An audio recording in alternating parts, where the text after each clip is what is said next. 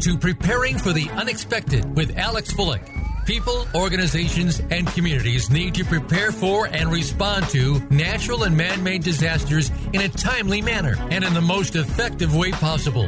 Our program examines what is being done before, during, and after a disaster and those unexpected events to keep you in the know. Disasters can happen to anyone. The question is, when will it happen to you?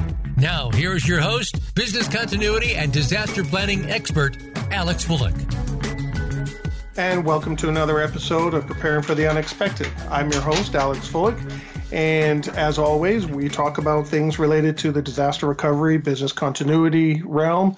And uh, I always like to ask if there are uh, any topics uh, that you want us to talk about, please send me an email at info at stone-road.com. And I believe you can also contact me through the voiceamerica.com website as well. So please feel free uh, to let us know what you want us to talk about or uh, get you on the show to talk about uh, you know, your subject and be a guest. I'm more than willing to have you on the show. This week, we're going to be talking about issue management. Now, uh, a lot of people think issue management, uh, you know, especially when it comes to project management, but issue management is a much bigger uh, field. So today, I have a uh, friend uh, from uh, curling, believe it or not. We were on the same curling team, Mr. Glen Duff. Uh, now, Glen, I, could you tell us about yourself? Welcome to the show, first of all. Thank you very much. You know, and uh, let us know, you know, uh, how how you got into this uh, issue management sure. and what, you know, and then we'll move into our you know basic agenda that we want to cover. Thanks, Alex. Um, I was born in Canada, grew up in uh, Western Canada in Vancouver. After high school, I decided to head down to Texas to university, where I got a degree in uh, biochemistry. I was going to study medicine, and the way things developed, I ended back up in Canada. Uh, took a job in pharmaceutical sales and kind of worked my way up in, in the company. I was promoted into the head office in the training function, and uh, I served in that and uh, became the head of training. And I then uh, became head of issues management. Uh, my background uh, in business uh, was, of course, after university, was in the pharmaceutical industry, and um, I became director of issues management on the management team and vice president level for Ciba-Geigy Canada. And Ciba-Geigy uh, is a Swiss multinational. We had many, many businesses, primarily in the fine chemical industries. Uh, and of course, my business was the human pharmaceutical business, the prescription drug business. Um, when I was promoted uh, as director of issues management, I had a number of responsibilities, including communications, government relations, at least our, our my department did, and uh, both internal and external communications but the main function of my uh, work was as an issues manager. Uh, we had a very, uh, I was fortunate in that uh, Ciba-Geigy had a very high emphasis and understanding of issues management, which, quite frankly, if uh, IM is to be um, to be effective uh, in an organization and meaningful, it clearly needs needs the top uh, support. There's no question about that. So, so let let's explain um, what issue management is then for our sure, listeners, sure, and so that we're we get all on the same page. Because I know there are different aspects to issue management. You know, uh, disaster recovery has one um, definition, project management has another definition, right? But yours was a lot broader than that. You know, it included some of that, but it was also broader. So, can you tell us really what issue management is? Sure. Well, I guess it's difficult to really explain what issues management about, is about without speaking of, of a definition of issues, uh, particularly with respect to organizations, be it government, the private sector, a church, whatever it happens to be. Uh, an issue is really a pressure on an organization. I suppose um, to, it, it's, it's not a bad idea to sort of think of it as almost like a balloon and you know somebody's pumping up the balloon or it's collapsing a bit or whatever. So it's a pressure on an organization, and uh, of course this is, is it can be an internal pressure, it can be an external pressure, it can even be a positive pressure. But generally speaking, we do tend to think of issues management as managing the environment you're in that's putting pressure on the organization where there's a gap between stakeholder expectations and what the company what they perceive as the as the company of, as to what they're delivering. So um, uh, really, an issue. Um, it's important to understand issues by defining them and, and, and clearly doing an analysis of the most important issues that you, you can manage. Sometimes uh, there are issues that are far beyond the ability of any organization to manage it. A good example is the government and a political nightmare that's gone away, and before long the media's got it, and it's a story with lots of legs. Oh yes. And away you go. yeah, those uh, PR Right. nightmares. Right. Yeah. So that's what an issue is.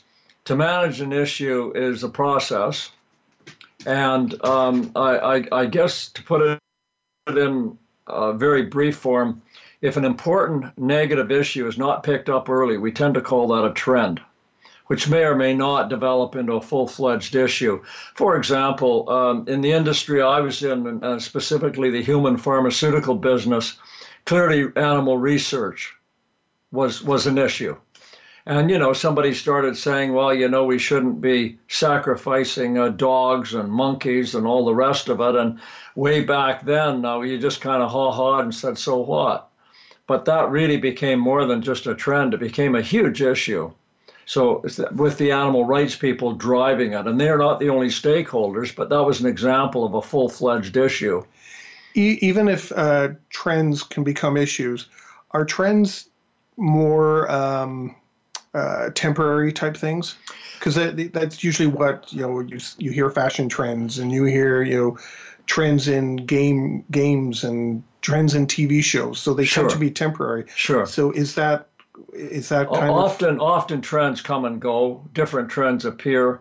Um, and uh, I, I think uh, uh, one could go crazy identifying a thousand different trends that might affect their business. Clearly it's about um, uh, it's about uh, getting a sense of, of where the most important trends are and whether they're evolving who's pushing for them. Uh, I think uh, the, the pushing the issue uh, clearly, um, uh, trends weren't something that I dealt a whole lot with. I tended to look at, um, at, at growing trends a little bit. And I suppose in the practice of issues management, and I think our organization might have been a little unusual, but my work was closely linked to our strategic plan of, of the corporation. You know, very often there's a bit of a disconnect between the very senior management, especially the, the a, a good CEO is more uh, more interested in in the future and um, and the strategies. And um, you know, do we buy this? Do we get rid of this, or do we need to develop in this area or that area? Whereas, uh, really, from the vice presidents on down, the tendency, of course, is much more on the day-to-day business let's get the clinical research done, uh, the sales and marketing people, let's get out there and promote this to doctors and pharmacists, et cetera, et cetera. So that's the real challenge in issues management, getting people to understand that they have to do their day to day work that they're paid to do, but they're also paid to be aware of the long term interests of the organization. And that means managing issues. so they're all those people that you mentioned, they would be what you called earlier the stakeholders? Pardon me? The stakeholders? Yeah, well, the stakeholders. Um, in many issues, of course, the stakeholders are internal people. If there's a if there's an issue, an internal issue, and we in our in our strategic planning, um, if I recall correctly, I'm not even sure I could remember them now because it's a long time back, but we had, I believe, um, four internal issues and five external issues. And of the four internal issues we had, the stakeholders clearly were employees because there was, there was the question of employee morale, which uh, was important. So certainly, in, the, in terms of the strategic plan and the outward look, the external issues were critical to the organization. That formed the basis of uh, developing our objectives and our strategies and our, you know, our, our, our actions uh, by each department, be it medical or the marketing department or uh, uh, manufacturing. So uh, now I want everyone to know uh, Glen gave me some lots of information before the show. So Right. I'm going to be asking you questions as you go through these. Uh-huh. well, I what, hope I have the answers. There's a lot more stupid answers than stupid questions. well, the only stupid question is the one never asked. There you go. You know, uh, what's a gap then? Yeah, that that that was identified. Uh, you have right. identified here right. too. So I'm kind of curious. Yeah. You know, what, what's the what's the definition of a gap? Yeah, that, that's that's a, a, good question. That's critical because part of understanding an issue is your stakeholders. So, of your most important stakeholders, let's say for well, I, I don't want to keep using a pharmaceutical example, but um, let's say you're a consumer of your product, be it automobiles or buttons or whatever.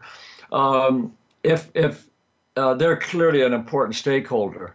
If there's a gap between what you believe you're trying to deliver in terms of quality or the product itself or whatever, between the consumer um, a, as a stakeholder and also what the company is doing, uh, that's that's pretty important, obviously.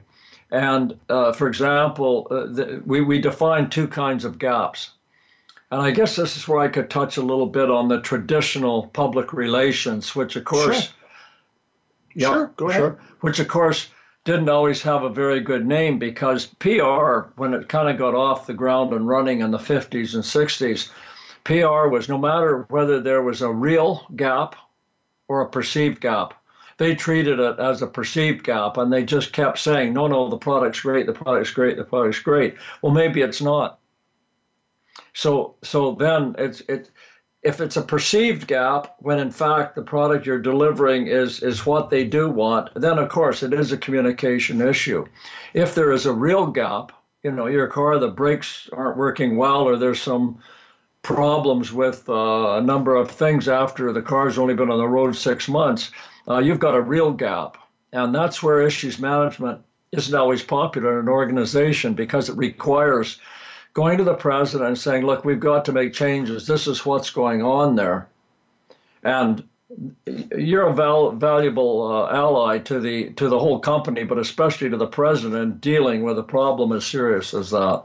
So the gap is perceived, a perception, which is easy, deal with communication, or the gap may be one of reality, in which don't don't tell them you're not, you know, you're not uh, polluting the river when they can see the effluent running out the back.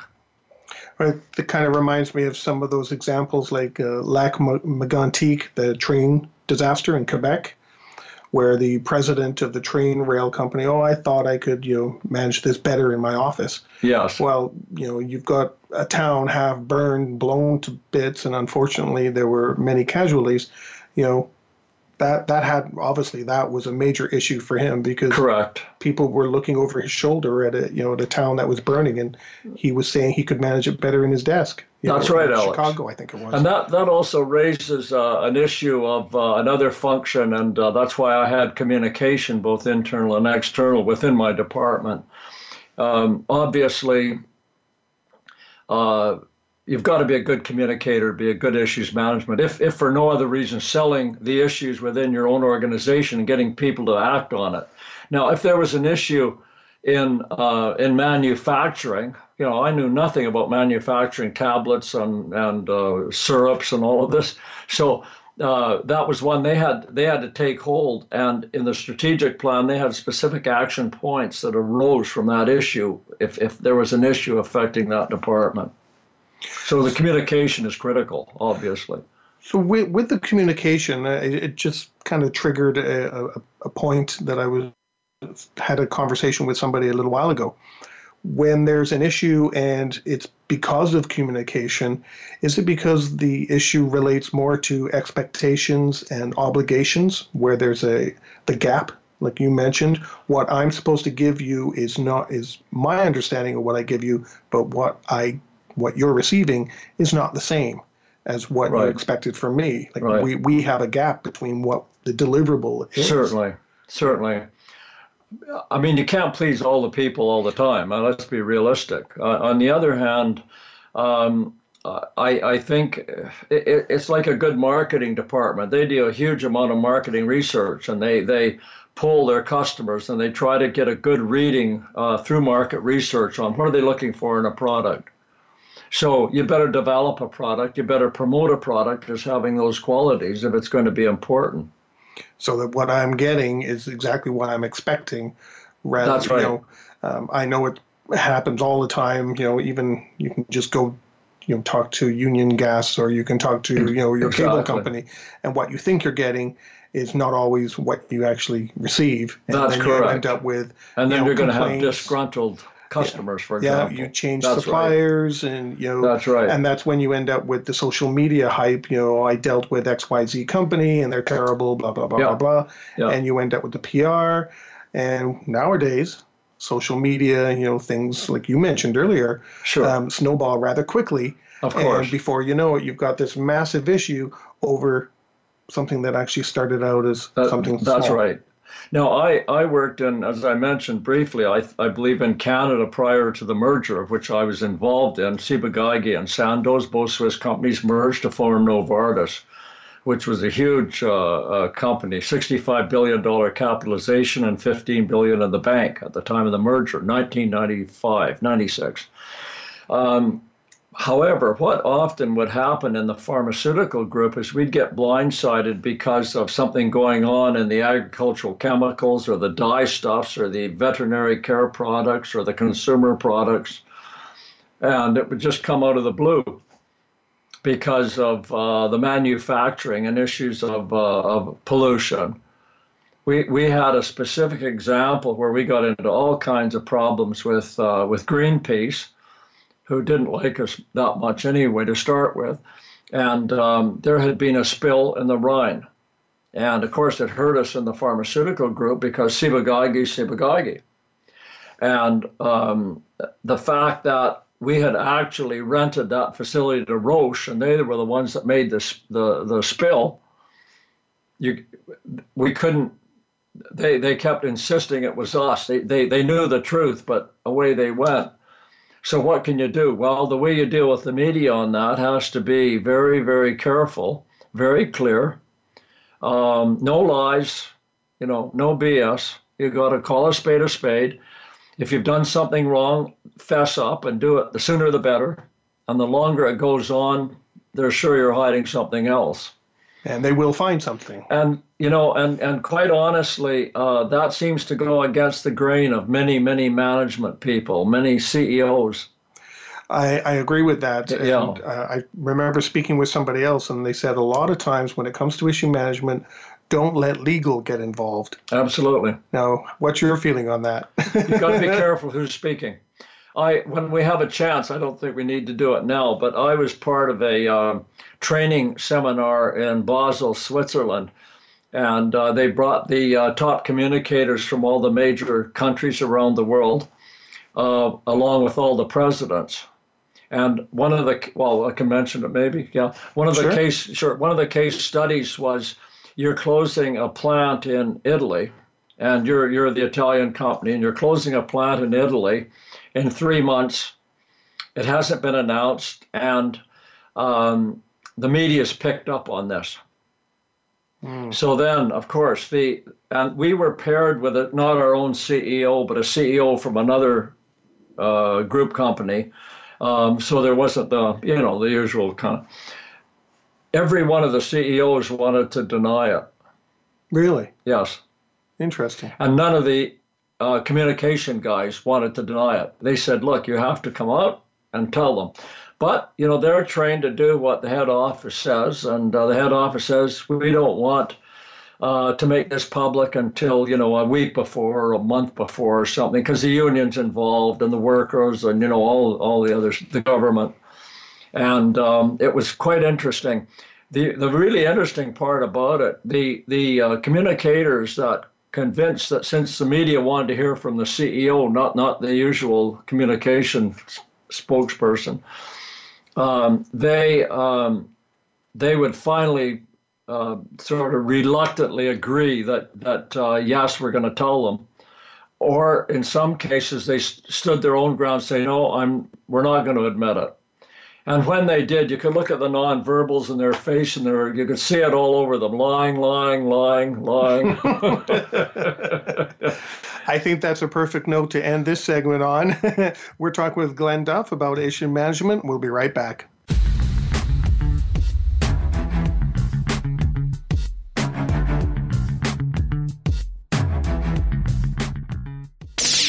the Internet's number one talk station. Number one talk station. VoiceAmerica.com. Attention. If you're a parent, educator, social worker, or civic or religious leader, the most important program you'll hear this week is Exploited Crimes Against Humanity.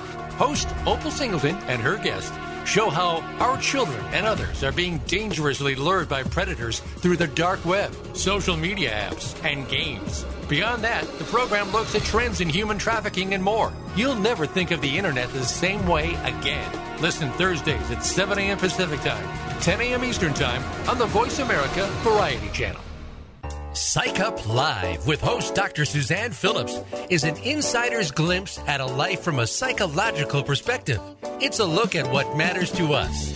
Why do we laugh? How do we cope with stress? Are men and women really that different? What is it about our relationships? How are they formed? How they work out? And why they sometimes don't? Every week is something new to engage you. Psych Up Live is heard every Thursday at 2 p.m. Eastern Time, 11 a.m. Pacific Time on the Voice America Variety Channel. We'll turn up your perspective on life. Have you become a member yet? Sign up now to become a member of Voice America. It's always free and easy. Plus, you get to take advantage of some great member benefits. Get unlimited access to millions of hours of on demand content across all of our channels. Keep track of your favorite episodes, shows, and hosts in your own customizable library. Find out what shows you might be interested in based on your favorites. Plus, you get insider access with our newsletter. Membership gives you more. Sign up at voiceamerica.com and click register at the top right.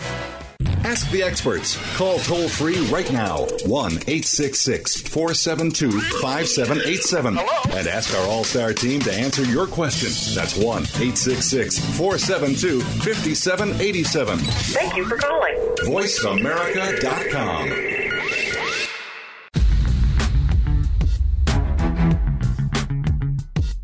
listening to Preparing for the Unexpected with Alex Fullick. Email your questions to info at stone-road.com. Again, that's I-N-F-O at stone-road.com. Now back to Preparing for the Unexpected. And welcome back to the show. Uh, we're talking with Glen Duff today about issues management, and we had a uh, great uh, first segment there, lots of good information. Now, the second segment, Glen, can you kind of walk us through? There's a life cycle to issues management. Sure. Um, it's not just oh here's the issue and deal with it. There, there's an actual life cycle to it. Right. Can you explain us um, what that life cycle is and all the steps and what it involves? Sure. Of course, one of the more sensitive issues, particularly in, in the pharmaceutical business, but any business, I suppose, uh, really is pricing. And uh, that was always a big issue. Not one we could manage because we were not prepared to reduce our prices. so um, uh, this this is a, this is an example then of when you get more and more complaining and whining and by governments, uh, provincial governments in the case of Canada, pay for uh, the pharmaceuticals uh, for the most part for the elderly. Uh, so that's about 45 or 50 percent of the pharmaceuticals, prescription drugs sold in Canada. So obviously they can put a lot of pressure on the pricing issue. Um, what happens when, and of course, when you see that trend happening, the, the, the cycle of, of that issue is that it, it, it develops in, into an issue. The media is constantly talking about the high prices. Governments are concerned for those customers that are cash paying. Um, they become more and more concerned. And of course, the the um, advent and the growth of generic drugs became, of course, a big challenge for us um, it can reach a point uh, where the issue, if it's not managed, um, either um, by changing pricing or by at least communicating better, um, it becomes a crisis and, reaches a crisis point, and then it can become an emergency. The net end of that that cycle is is almost always legislation we actually had that with uh, with an organization called the the the um, Pharmaceutical Manufacturers Prices Review Board (PMPRB), which was set up by the government to look at new products, new chemical entities that were brought out by the company and how they were being priced. and um, there there were some serious fines, and um, uh, I personally had to appear at one of those with our president, um, and um, it's it's not a nice thing to be put through. Um, the other thing, uh, if you look at that trend, then becoming going way up there as uh, as and eventually legislation, or as one politician once told me, almost as effective as legislation is the threat of legislation. they consider that one of their levers. I can see that. yeah. And obviously, uh, on the flip side of that, then, is your degree of freedom decreases the whole time. Because once you get into uh, to legislation, regulations, a lot of pressure from customers, especially if they start walking away from your product, um, you're losing a great deal of your freedom as, as, a, as, a, as an organization. Again, be it government, be it a, the private sector or a, a private company, be it a public company, whatever. So that's kind of the way the life cycle goes. So obviously, the impact goes way up if, if an issue isn't properly managed. Now, don't get me wrong. Um, we would I sometimes identify issues that were incredibly important to the company, maybe very, with a tremendous potential for negativity. Um, and I, I can tell you a specific example. Um, and, and in fact, uh, because we had an issues management uh, function at Ciba-Geigy, we, we brought it to our industries association. All of a sudden, out of the blue, this company with, with this industry with very good profits, very, very effective industry, very well organized, highly scientific. We discovered there was a whole big group of customers out there. We never realized it. Governments would have their formularies and make their drugs available for the elderly and the poor. But working people, very often, and particularly unions, um, started unions started to negotiate specifically the big three automakers and, and the auto workers. They went um, and we picked this up early in the game but uh, um, they went uh, and said we believe you should uh, have more generics and not just give what the doctor prescribed. It should be substituted at a much lesser cost. And with that money you should give it to us as part of our hourly wage that's what the union started doing because they saw what provincial governments were doing. And as a result, many of the automakers then started to um, to uh, focus in on uh, on uh, cheaper drug plans because every time the drugs were prescribed and used by their employees, it was actually the company that was paying the shot. Well, I know that particular issue that reoccurs every couple of uh, years. Oh, absolutely. When they renegotiate the, the contracts, because yeah. you hear them. For you sure. hear that on the radio. For sure. hear it on TV. So that that was that appeared in our strategic plan way back in uh, the early, early 1990 thereabouts. Uh, it was a very good business for us, and we didn't really attend to it very much because our, our salespeople and our promotional efforts were directed towards hospitals, pharmacists, and of course physicians who prescribed. And this this is a case where it's a bit awkward because typically prescription drugs aren't supposed to be promoted anywhere else. But meanwhile, you've got benefits consultants, you've got unions and the employees, and other businesses that are looking to save a buck. Mm-hmm. Because typically, um, uh, uh, benefits uh, add about 15% on top of your salary, which in the vast majority of companies is the number one uh, driver of cost, right? Is salaries and, mm-hmm. and benefits.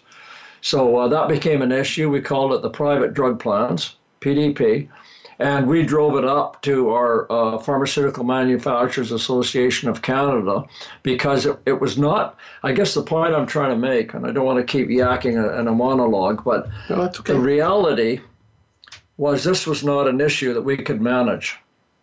We couldn't afford to. We'd be out of business.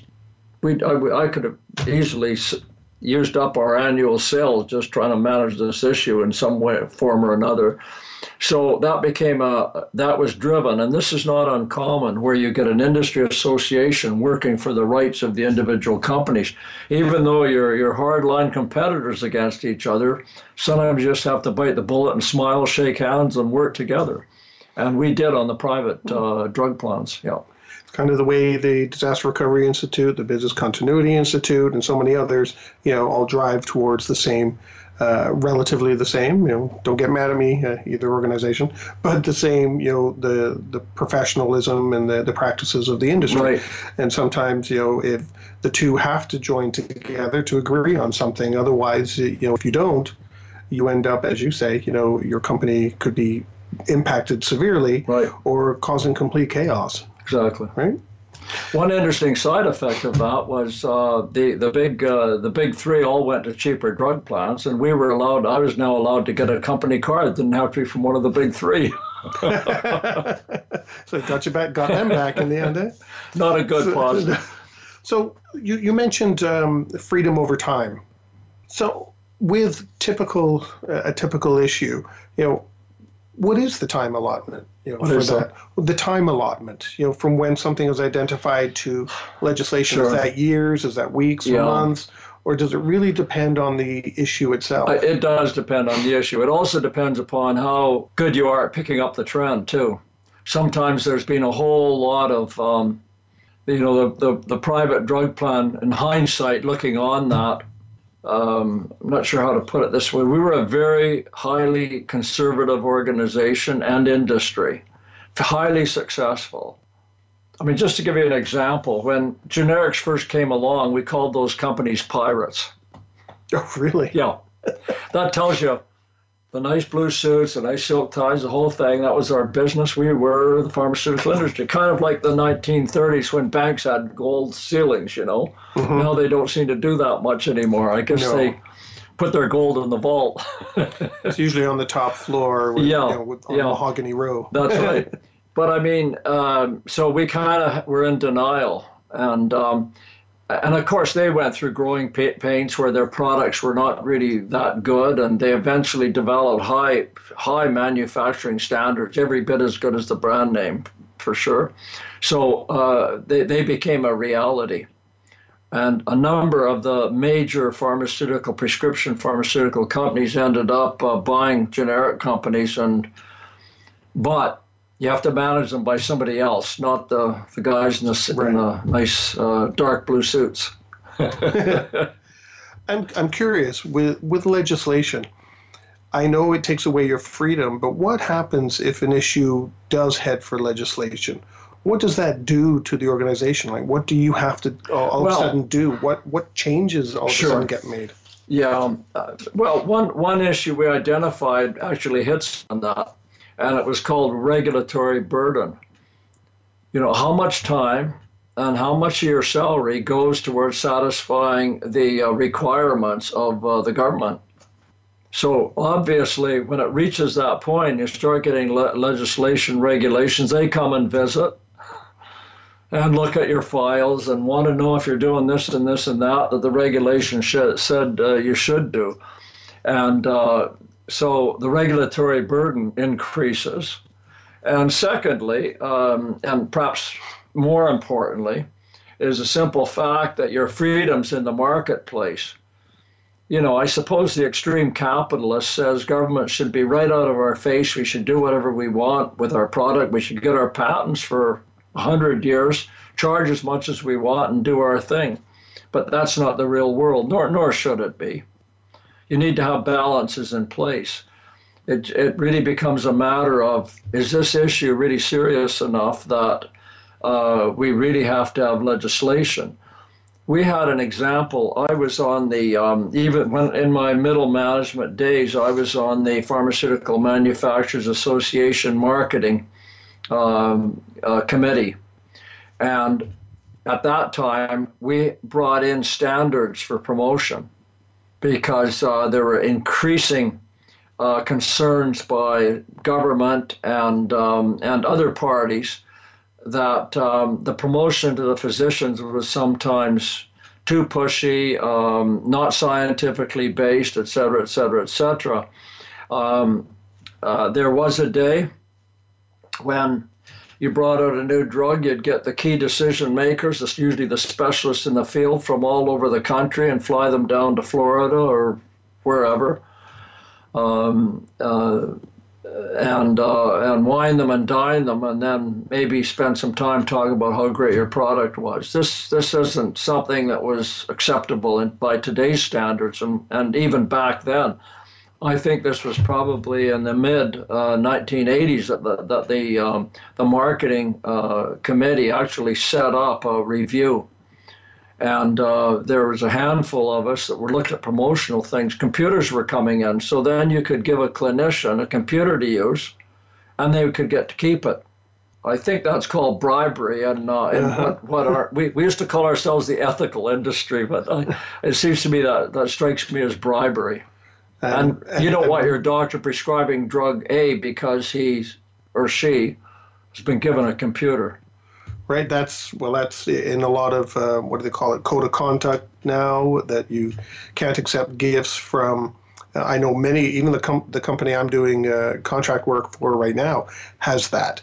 Mm-hmm. You know, you can't accept gifts. You can't right. accept you know um, uh, all kinds of different things, tickets to events. You know, if it's perceived or or even can be potentially perceived as being Correct. It, you know, use, Absolutely use your correct. word bribery. You know. Absolutely correct. So you know, so with the legislation, all of that stuff that comes into play, it, it can really harm you down the road. It looks right. like you you should have been going you know straight ahead, and you veered off to the side simply because you you know weren't really behaving right. ethically. You were trying to just correct. get sales, and that's it.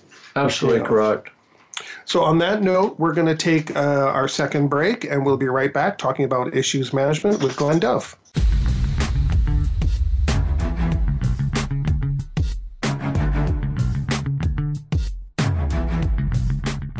Stimulating talk. It gets those synapses in the brain firing really fast. All the time. The number one internet talk station where your opinion counts. VoiceAmerica.com.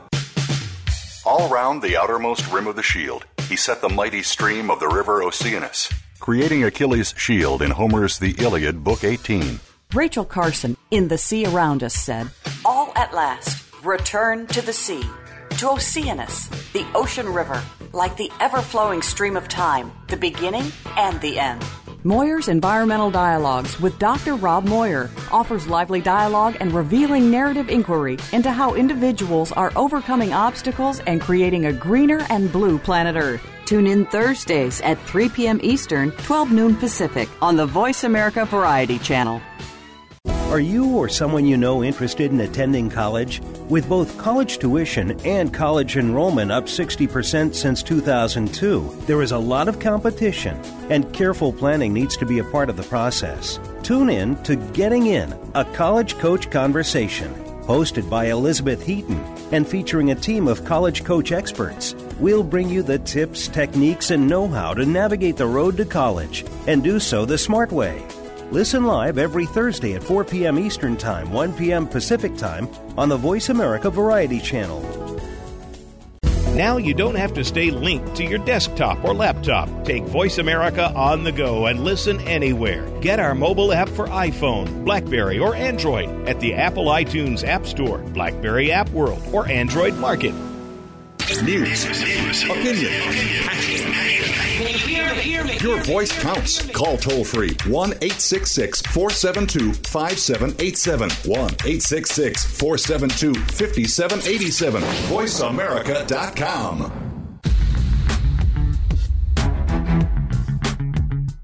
You are listening to Preparing for the Unexpected with Alex Fullick. Email your questions to info at stone-road.com. Again, that's info at stone-road.com. Now back to Preparing for the Unexpected. And welcome back to Preparing for the Unexpected. We're talking uh, with Glen Duff about issues management. We've been getting some great insight on um, a much better and wider perspective on issue management rather than, you know, uh, just a disaster uh, type of perspective or a project management perspective. And we've talked about the life cycle. You know, we've defined what an issue is in our first segment. So how about you walk us through what is how do you analyze an issue you know from uh, you know determining what next steps will be how you how we manage it who needs to get involved you know um, that whole whole piece you know? Sure.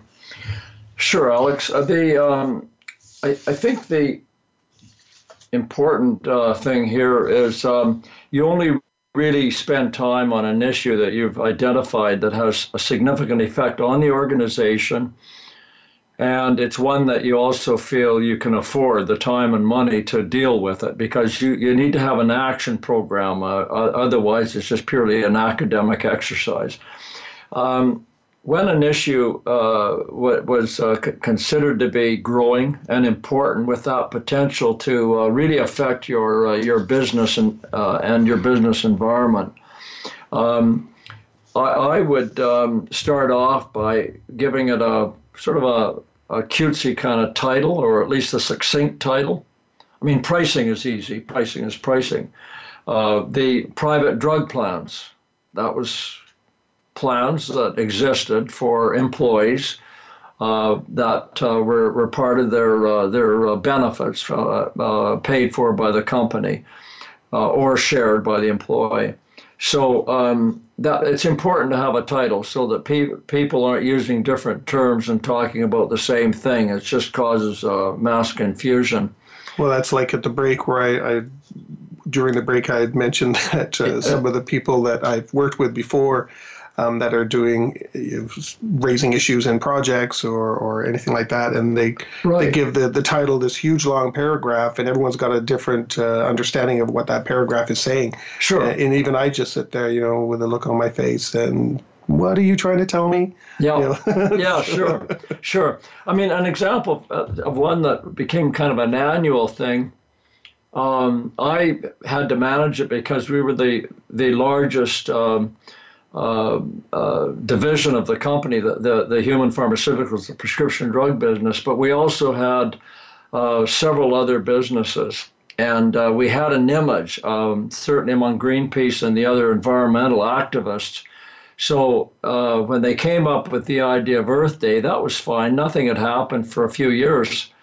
And then we found out in Switzerland that they had marched around our, our building. And um, and uh, it became obvious this could happen in Canada. So here was an example of a bit of uh, issues crisis that planning. And of course, the, the media is going to be right there with mm-hmm. them, so you're not allowed to punch them out, right? Not no, nope, not allowed. so we had actually devised a plan, and um, it, it actually included um, inviting inviting one or two of them inside the building into an office for a discussion that's pretty gutsy. Usually, you know, the bars go up, you know, automatically, and you know. Yeah. But the um, uh, we ha- we had a we never had to use it, so I don't know if it worked. But anyway, the plan was to try to talk to them, hear what the, the their issues are and concerns are, and just give them a chance to to vet rather than outside with the cameras, you know, when you're. yeah, yeah. So, um, uh, getting getting back to to the sort of the, the run of the mill issues that are, let's say, for example, of the the the four and five, the nine issues we had in our strategic plan one year. Um, after getting a handy putting a handle on it, you know, on a title, uh, we would uh, define, have a clear definition of what we mean. What are the boundaries of this issue that are of concern to us? Um, and I don't need to go into further details there, but I think that's important. Um, a backgrounder is always valuable. And I'm, I'm not talking about writing a thesis. I'm talking about something a busy executive will sit down, read, take an interest in, and understand it. So in this whole thing, a backgrounder might be at most one page. So is that it, like might, it might be a three-page document. The, like the, the whole like thing. a trigger? What triggers the? Pardon me. What could potentially trigger the issue, or well, uh, yes, what's that's created right. the issue? Maybe a bit of the history on it. Uh, but but but that would certainly be one thing. You'd also include in that uh, the stakeholders. That's very mm-hmm. important sometimes you could get stakeholders that um, had very, very different positions. I mean, your own industry is going to be supportive, but they're not the big stakeholder that's driving the issue. But uh, clearly, um, I mean, I could give you a good example medical journals and pharmacy, pharma, uh, pharmacy journals um, were generally very much on our side. As, so there's a source of media And those are ones read by guess who? Doctors and pharmacists are key cust- are key stakeholders. Right. As opposed to the daily newspaper or whatever's out there that uh, that wants to cause us trouble. Um, but looking at the stakeholders and what their role in it and what they're up to and doing and might do. Um, the other thing is the potential impact. So, for example, of these, let's say the five external issues that we had identified as part of our strategic plan, obviously all of them had passed the test that, that in that they're they're important. But even within those, the potential um, economic impact uh, would be very important. Um, urgency and timing, probability, uh, are, are both important. Um, for example, the case of Earth Day, it's probably a once a year thing. They're not likely to show up on Christmas Eve. If they did, we still had a plan. Just excuse me, I just have to go to the file and get something, you know. Mm-hmm. Um, the ability to influence is really important. In some cases, so, so has, what do you mean by that? Well, the ability to ability to influence is basically is there anything we can do about it?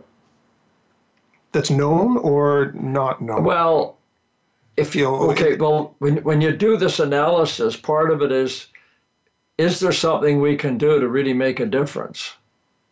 Because you can be sure it's going to cost time and money. So how much? And it, it, you know, the other the other thing, of course, was our ability to influence the private drug plans was driven to the industry because it was an industry-wide issue and we obviously felt we needed all the help we could get to uh, to manage this, or at least try to. In some cases, maybe delay, delaying or whatever. Um, Is it um, also influencing, um, you know, other like the, the the general public itself, or trying to influence the media? Does it include that kind of a thing? And I don't mean influences yes, in yeah. trying to it, try it's, it's to, tried. to cloud it or something. Yeah, it's tried. The message. It's tough. You obvious as you can appreciate.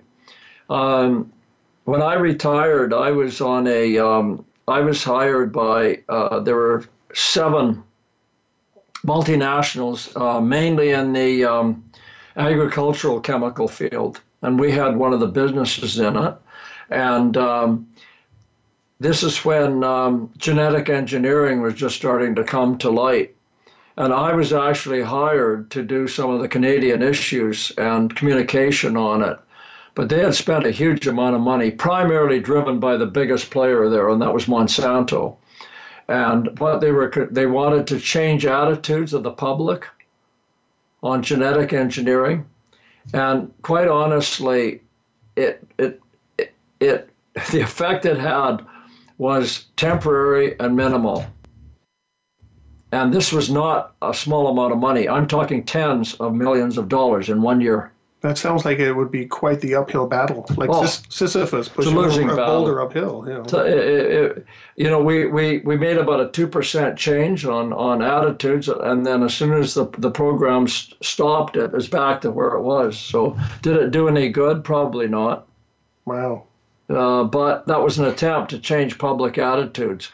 Uh, I, would like to say I pity the poor politicians. I really don't. I think they deserve it. But can you imagine? You know, you've got a, a, a big issue, and the and the media is getting onto it. They love the story. We talk about a story that has legs. It's not just on the CBC News at night. It's on for a month. Mm-hmm. And uh, those are the ones the opposition likes to drive. Yes. But then when they get into power, now they don't like it so much because now they're supposed to be doing something about it. And well, maybe can't. Like I've said before, it doesn't matter who's in power; they exactly. all do the same thing exactly. eventually. so, and then the other thing you do with with an issue as an organization, and this is critical, you have to draft a position. What's the position of your company? So, you know, it may be that there's some give and take, where you know you don't lose a lot, get or maybe you lose nothing saying, look, you know, we're quite willing to do this. Animal testing was a good example. I mean, this was a hot emotional issue. Mm-hmm. And um, uh, clearly, uh, th- this was important to the pharmaceutical industry because many of your basic drug characteristics are done in, uh, in mammals and uh, primates specifically. Mm-hmm. And that's always uh, was always a very sensitive issue. We've we've had our research facilities uh, bombed.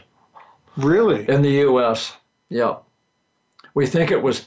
We, I, I won't mention it. It was a well-known uh, animal rights organization, whose president, I might add, a young woman, and it goes back a number of years, but she had said if my father required a heart operation that had been tested on dogs to save his life. I would prefer that he didn't have it. Wow.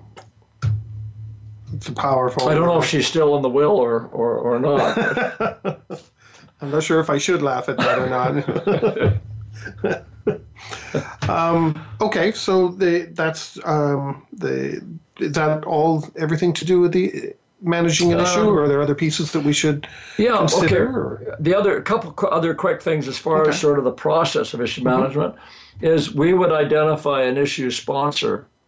So what's a sponsor? A sponsor is uh, the person who has the accountability and the responsibility for leading the orchestra on that issue.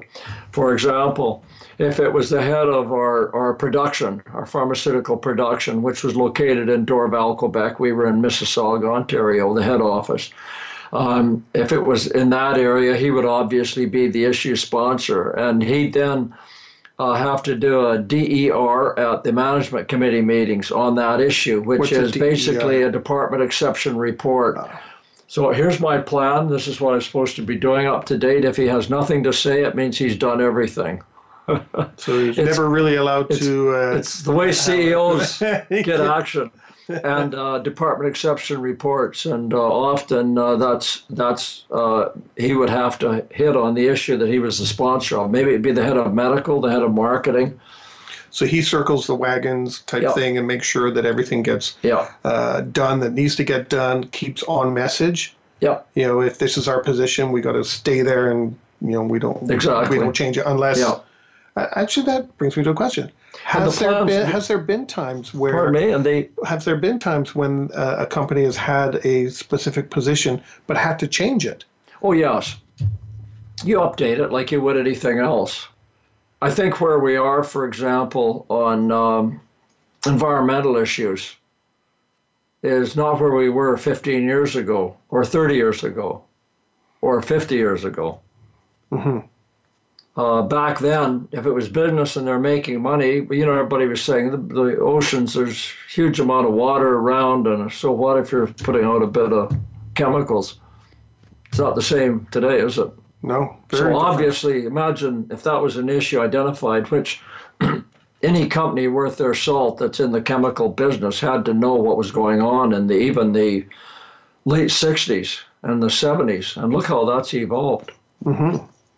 We have two minutes left. Is there anything left in the issue analysis? Uh, no, I think that's to? that's pretty well it. That's it's a lot of work. Um, bottom line um, that I, I I really believe in is an issues-driven strategic plan.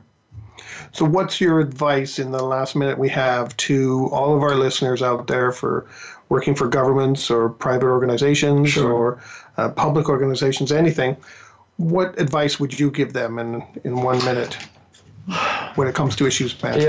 Yeah, I, I think it's critical that they use people within the, that, the specific target organization to promote the concept and the understanding of issues management.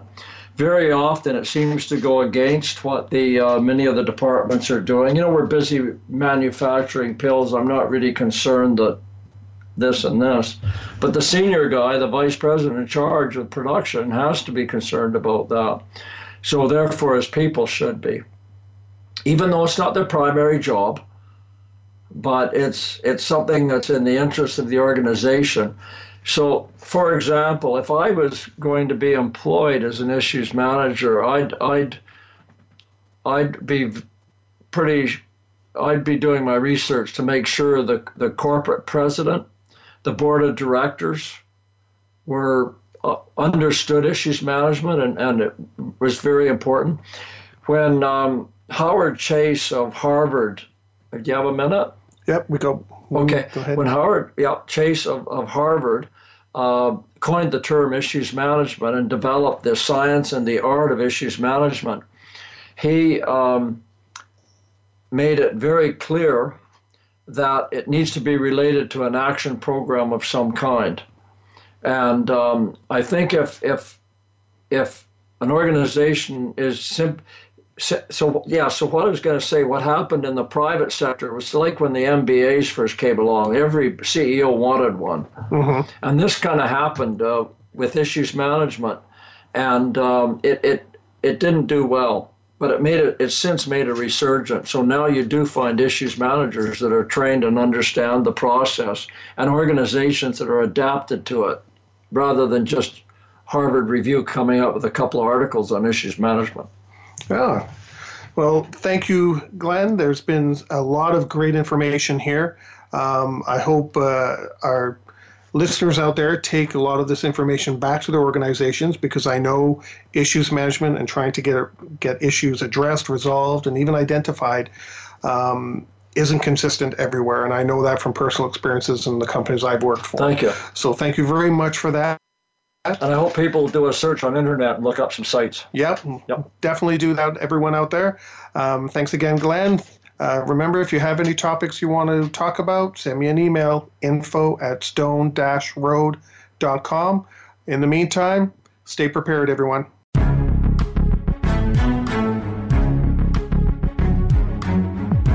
Thank you for joining us for Preparing for the Unexpected. Please tune in for another edition featuring your host, Alex Fullick, next Thursday at 6 a.m. Pacific Time and 9 a.m. Eastern Time on the Voice America Variety Channel. We'll see you here next week.